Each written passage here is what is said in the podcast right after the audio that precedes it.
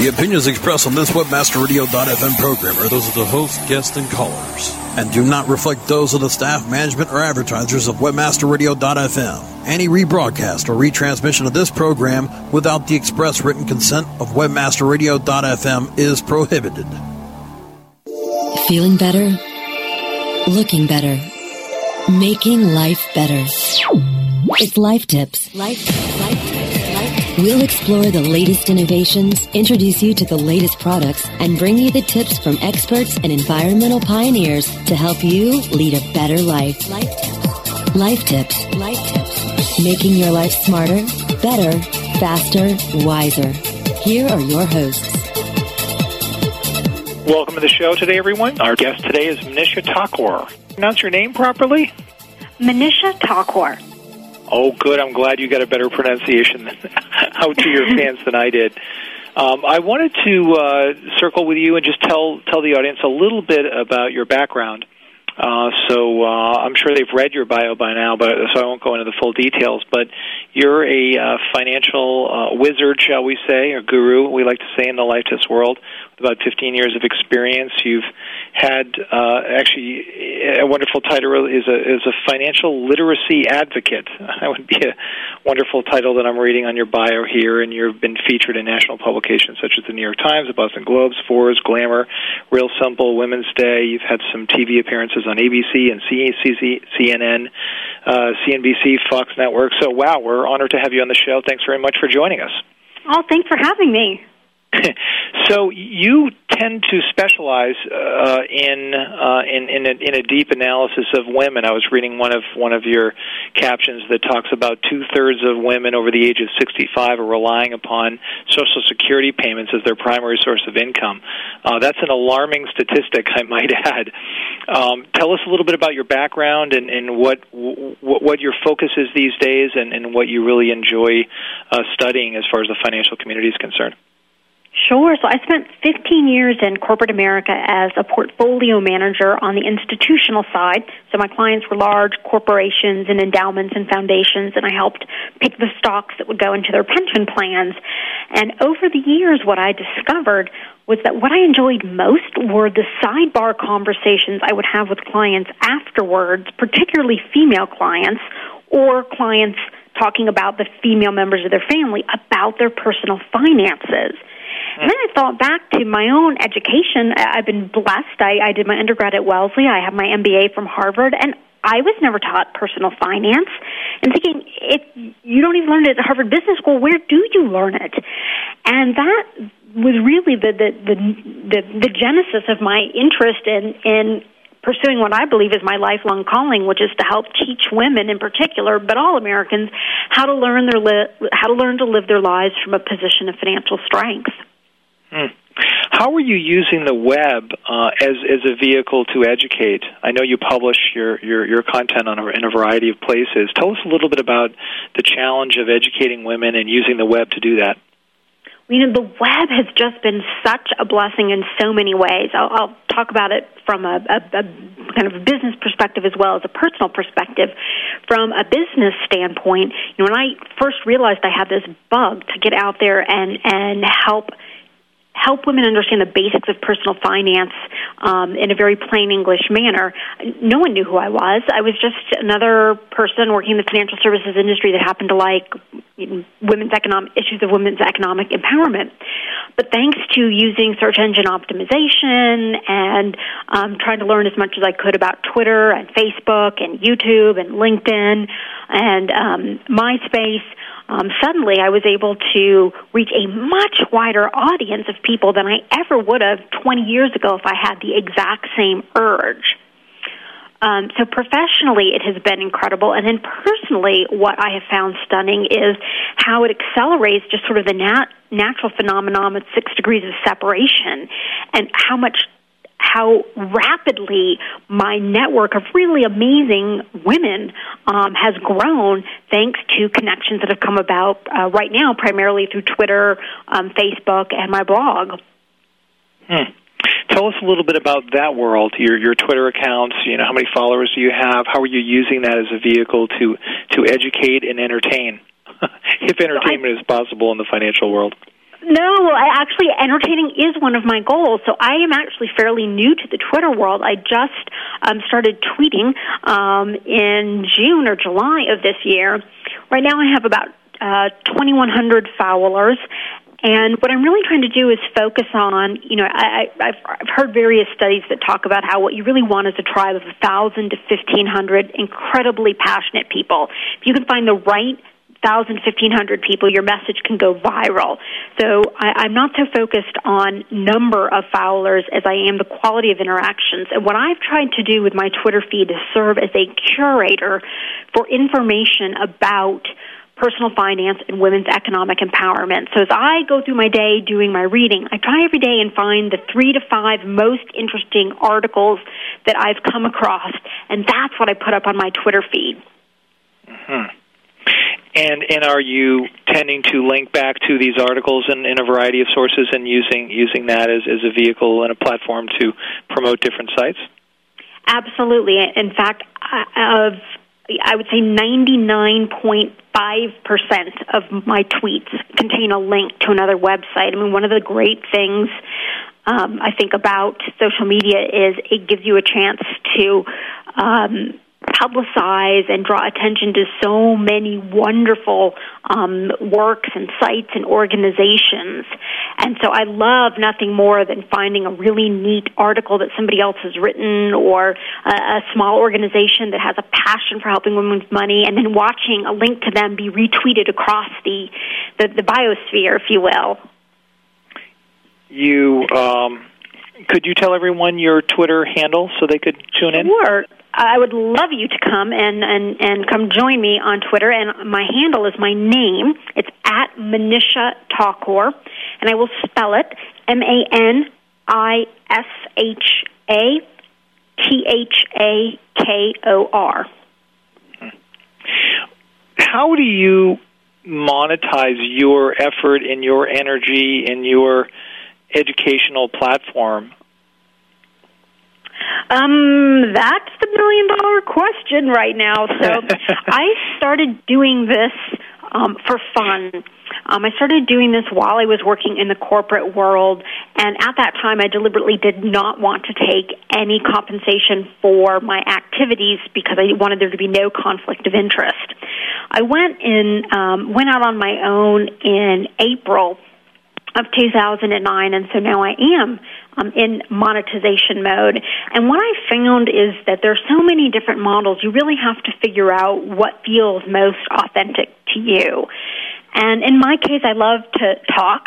Um, and so um, I have ended up doing a fair amount of corporate spokesperson type work um, where large corporations that are looking to give some kind of messaging around financial literacy will hire me to speak. Um, I'm also doing keynote speeches um, and then, of course, I've written, uh, co-authored two personal finance books, so there's some monetization there. Um, and then I do some writing, um, freelance writing on the subject as well. Um, I have not opted to go into kind of the, the webinar or tele- teleseminar route. Um, I haven't figured out a way to do it that feels authentic yet, um, but there are some people that are doing a great job at it, and I'd like to keep learning from them. Hmm.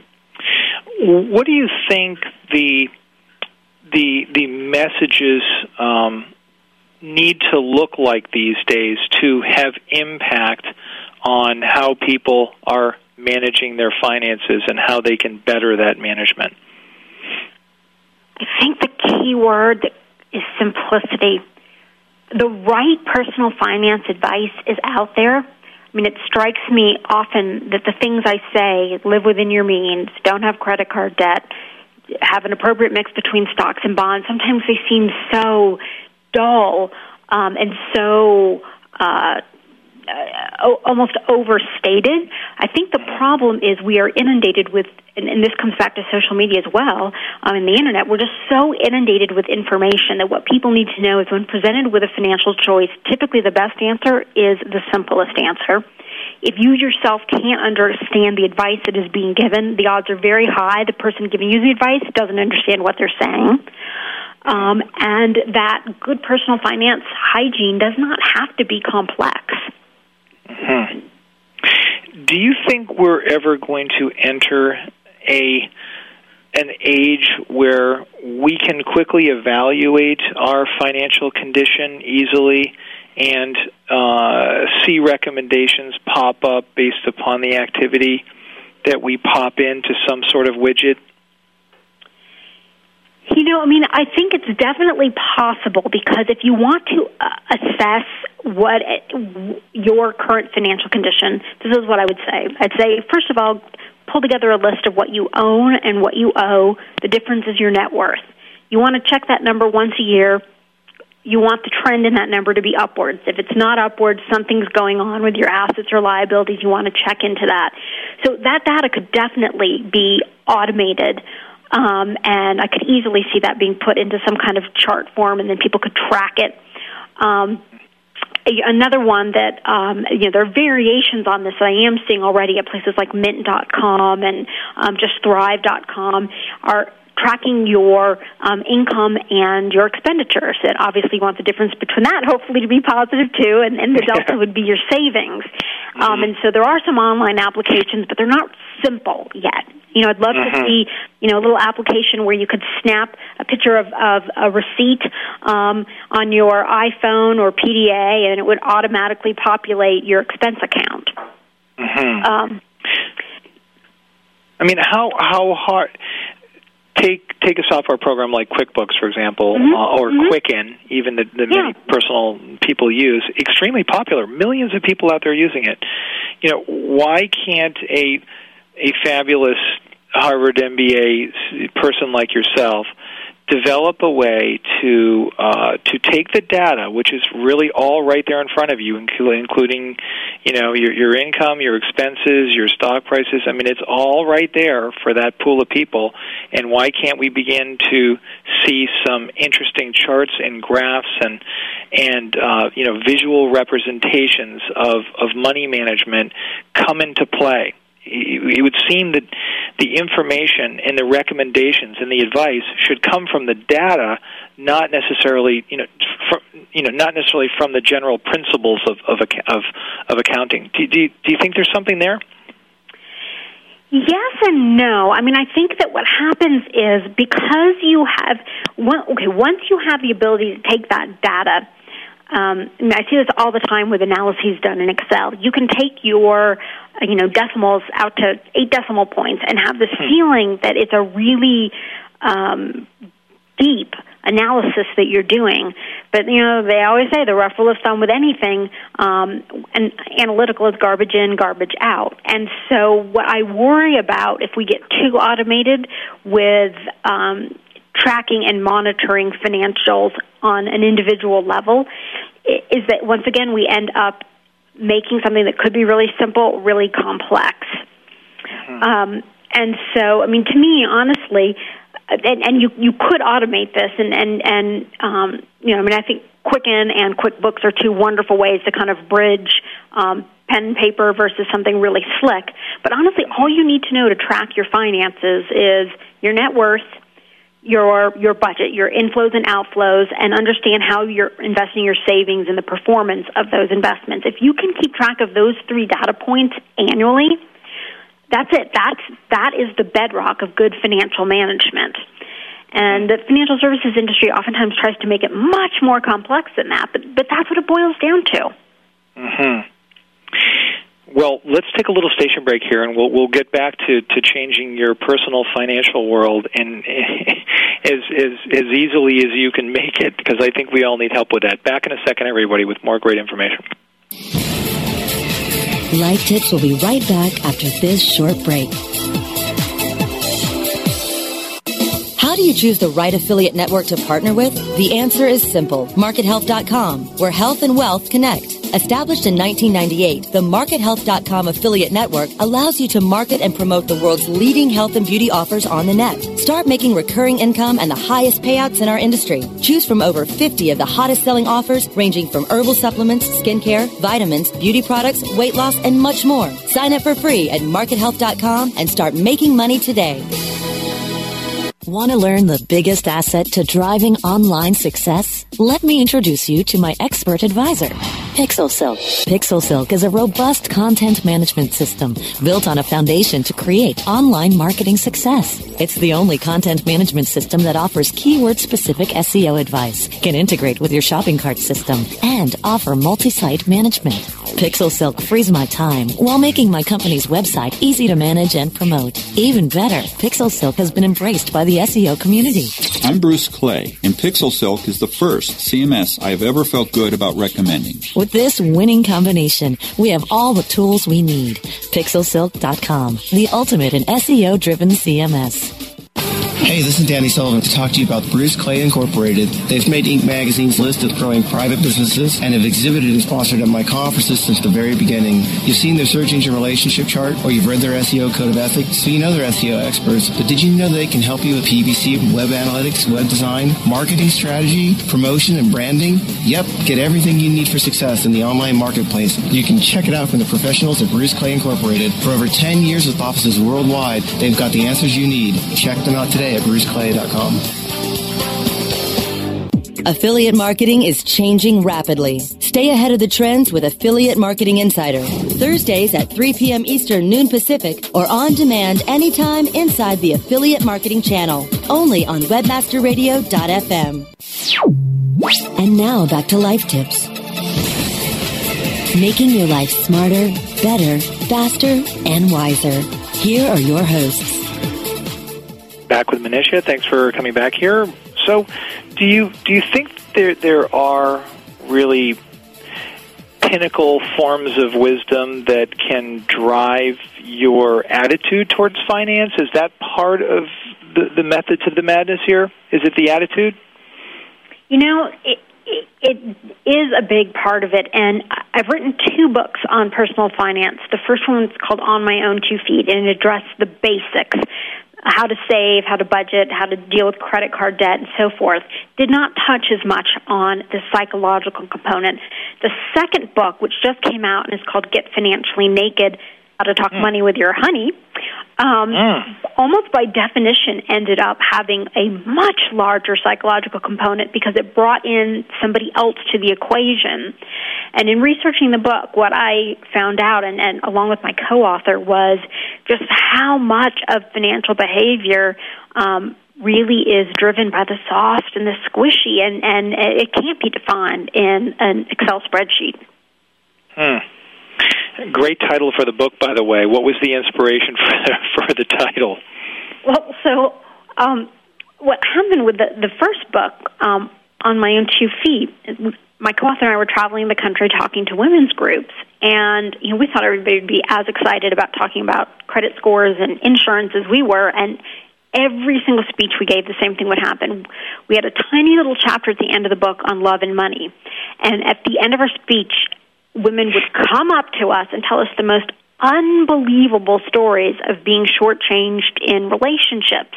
Mm. Um, and that's, you know, when we thought like, oh my God, this, this needs to be put out there. You know, we need to get naked about this and just talk about mm. it mm-hmm. openly and honestly. Mm. And um, that's how the, the, the title came about, just really this notion that money's this pink elephant in our bedrooms. Mm, wow, got fantastic uh, story behind that. Tell us a little bit about that book, and it's newly released. You mentioned. Tell us, uh, tell us some of the some of the fundamentals of the book. I don't have it in front of me, so otherwise I'd I'd, I'd be I'd be peeling off the pages. sure, no, no, it's and it's all about peeling. That's what the book is about. Okay. The, the fundamental premise of the book is when you meet somebody special, your friends will ask you if you're physically compatible or emotionally compatible or spiritually compatible, but probably nobody will ask you if you're financially compatible. Yet the answer to that question will probably drive 90% of your marital bliss over the long run. Mm. And um, it, you know, it's this one component of our relationship that we don't encourage people to talk about or analyze pre-commitment, and yet post-commitment, is the number one source of fights. Wow. So the yeah, I mean literally. I mean, you talk to any divorce attorney or therapist, and they will second this. Mm. And um, uh, a short little side note on that. Um, there's some interesting academic research that was done recently that showed that um, it actually makes sense why this happens. It happens because there's something very intoxicating in the early stages of romance about financial otherness. So if you're a saver, you'll be really turned on by somebody who's a spender and lives in the moment.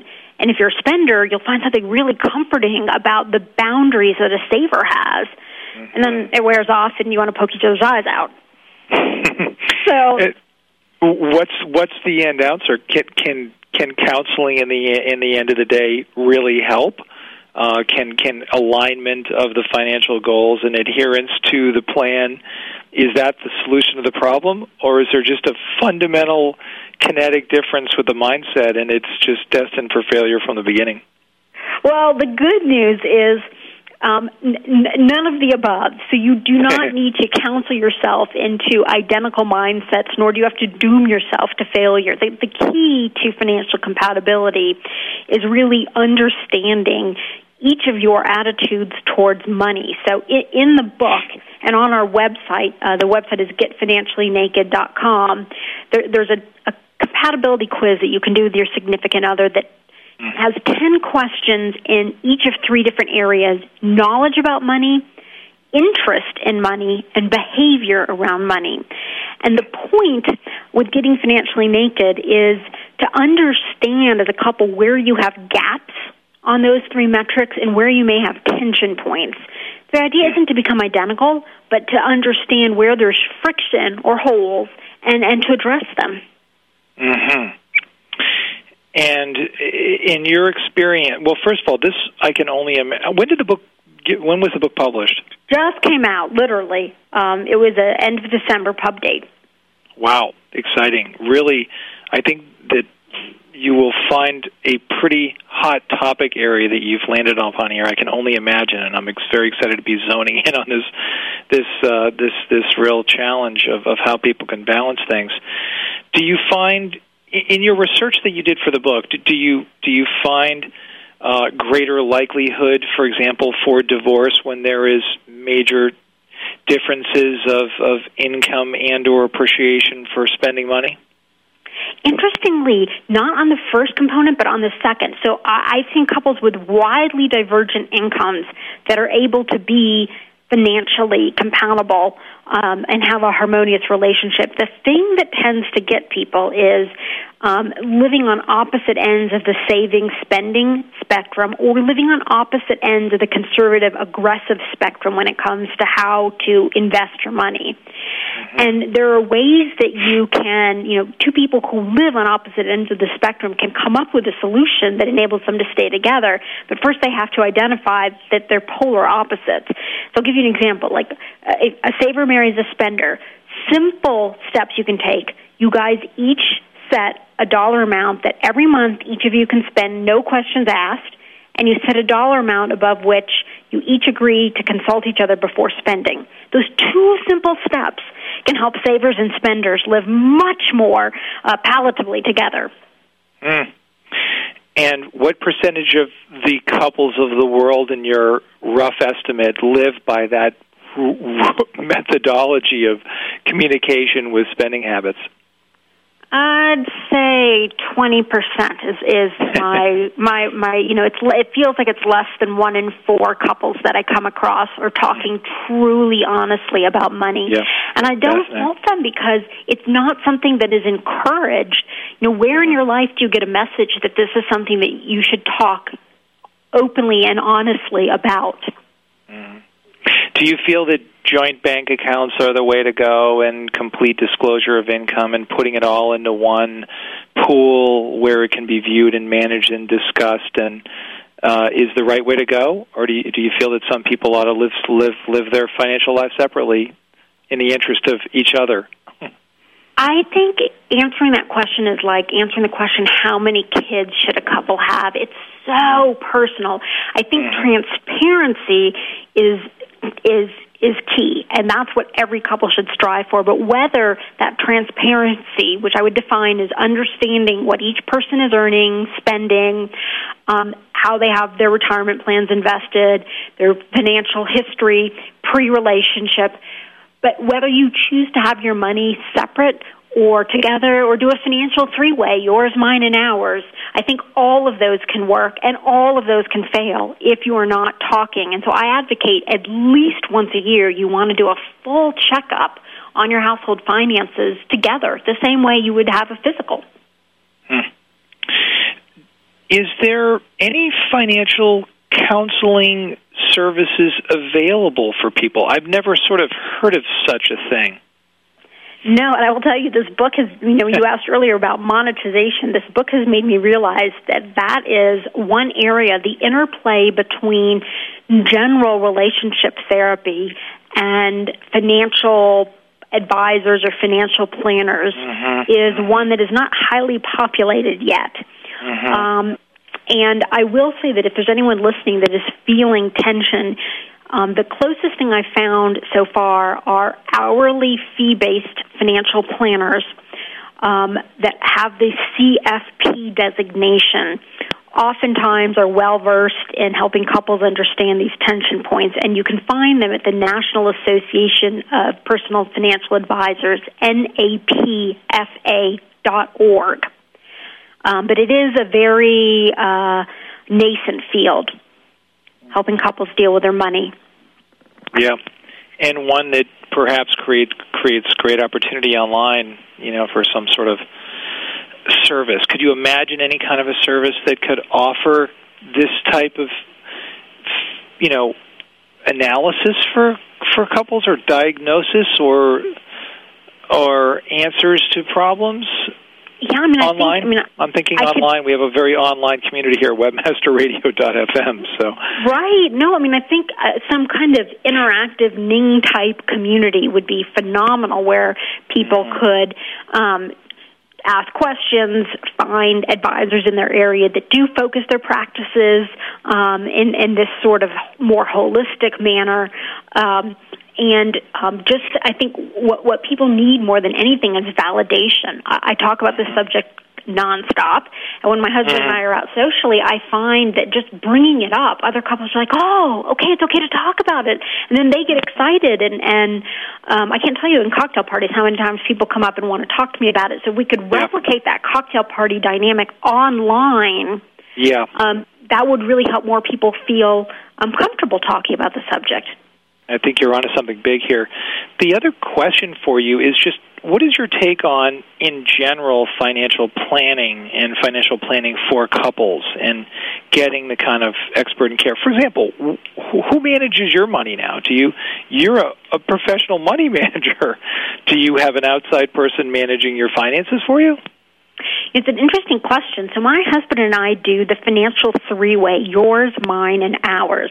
I manage mine but the um, my husband's and the ours, we have an outside financial planner um, that we work with, and she's a CFP, and she helps advise on a couple of different levels. She will advise on on what to invest in, but also kind of bigger, squishier questions like estate planning um, and making sure that we're um, uh, maximizing um, uh, opportunities to, to, to be tax advantaged um, and, and various activities that we might be doing. And so, I mean, I think that everyone can benefit from seeking outside professional guidance.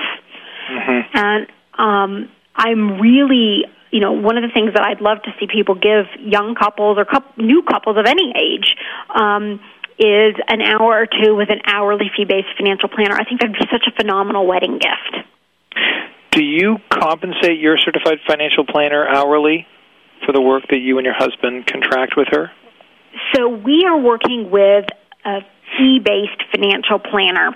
Um, luckily, we've done well enough that our assets are at the size that we are able to find somebody that I feel is very qualified and also um, uh, ascribes to the same sort of, of principles that I, I like in hourly fee based planners. The woman we work with is very rare. She's a gem. Um, I typically advise most people um, to seek out hourly planners because most people need three to five hours of advice. If you're paying a percent of assets under management, um, you want to be getting a much wider array of services that unless you're blessed to have a very complex financial situation, um, you probably don't need. And so what I'm saying is most people are buying the Ferrari when really the the, the you know Toyota Camry is going to be perfect for them. Mm-hmm. Mm-hmm. And what do you think planning. that to help the readers understand what that pinnacle would be of a Ferrari versus a Taurus? You know what you know it at what financial point, how many financial, you know, what does your financial picture need to, to look like before you're ready for a three hour consulting session on a yearly basis or whatever it is versus a, you know, a, a full blown financial planner managing assets and trading stocks and determining whether mutual funds and or individual stocks are are worthy of the investment you know in portfolios or bonds or needs issues or family issues or you know upcoming expenses i mean finance is, com- is complex let's face it right for no, even for really most of. What, what do you feel what are your recommendations to to women and or or to couples um, regarding the, the challenges of, of managing money. So here's the problem: the the fee-based financial planners, folks, that will charge you a percent of your assets under management to help mm-hmm. oversee your assets and provide comprehensive advice typically the really really good ones have a minimum asset under management of something in the seven figures and so for the vast majority of americans that avenue is not open and so what i worry about then are there are fee based planners that will take individuals as clients who have less than seven digit portfolios but my experience is in that realm the quality of advice that you get is so much higher with the hourly fee based financial planner Mm-hmm. Um, and, and this is a broad sweeping statement. I, there, there, I have met phenomenal fee-based planners who will take smaller accounts, but the problem is, since they earn a percent of the assets under management, if you have only a hundred thousand dollars, they can't make a living off of you.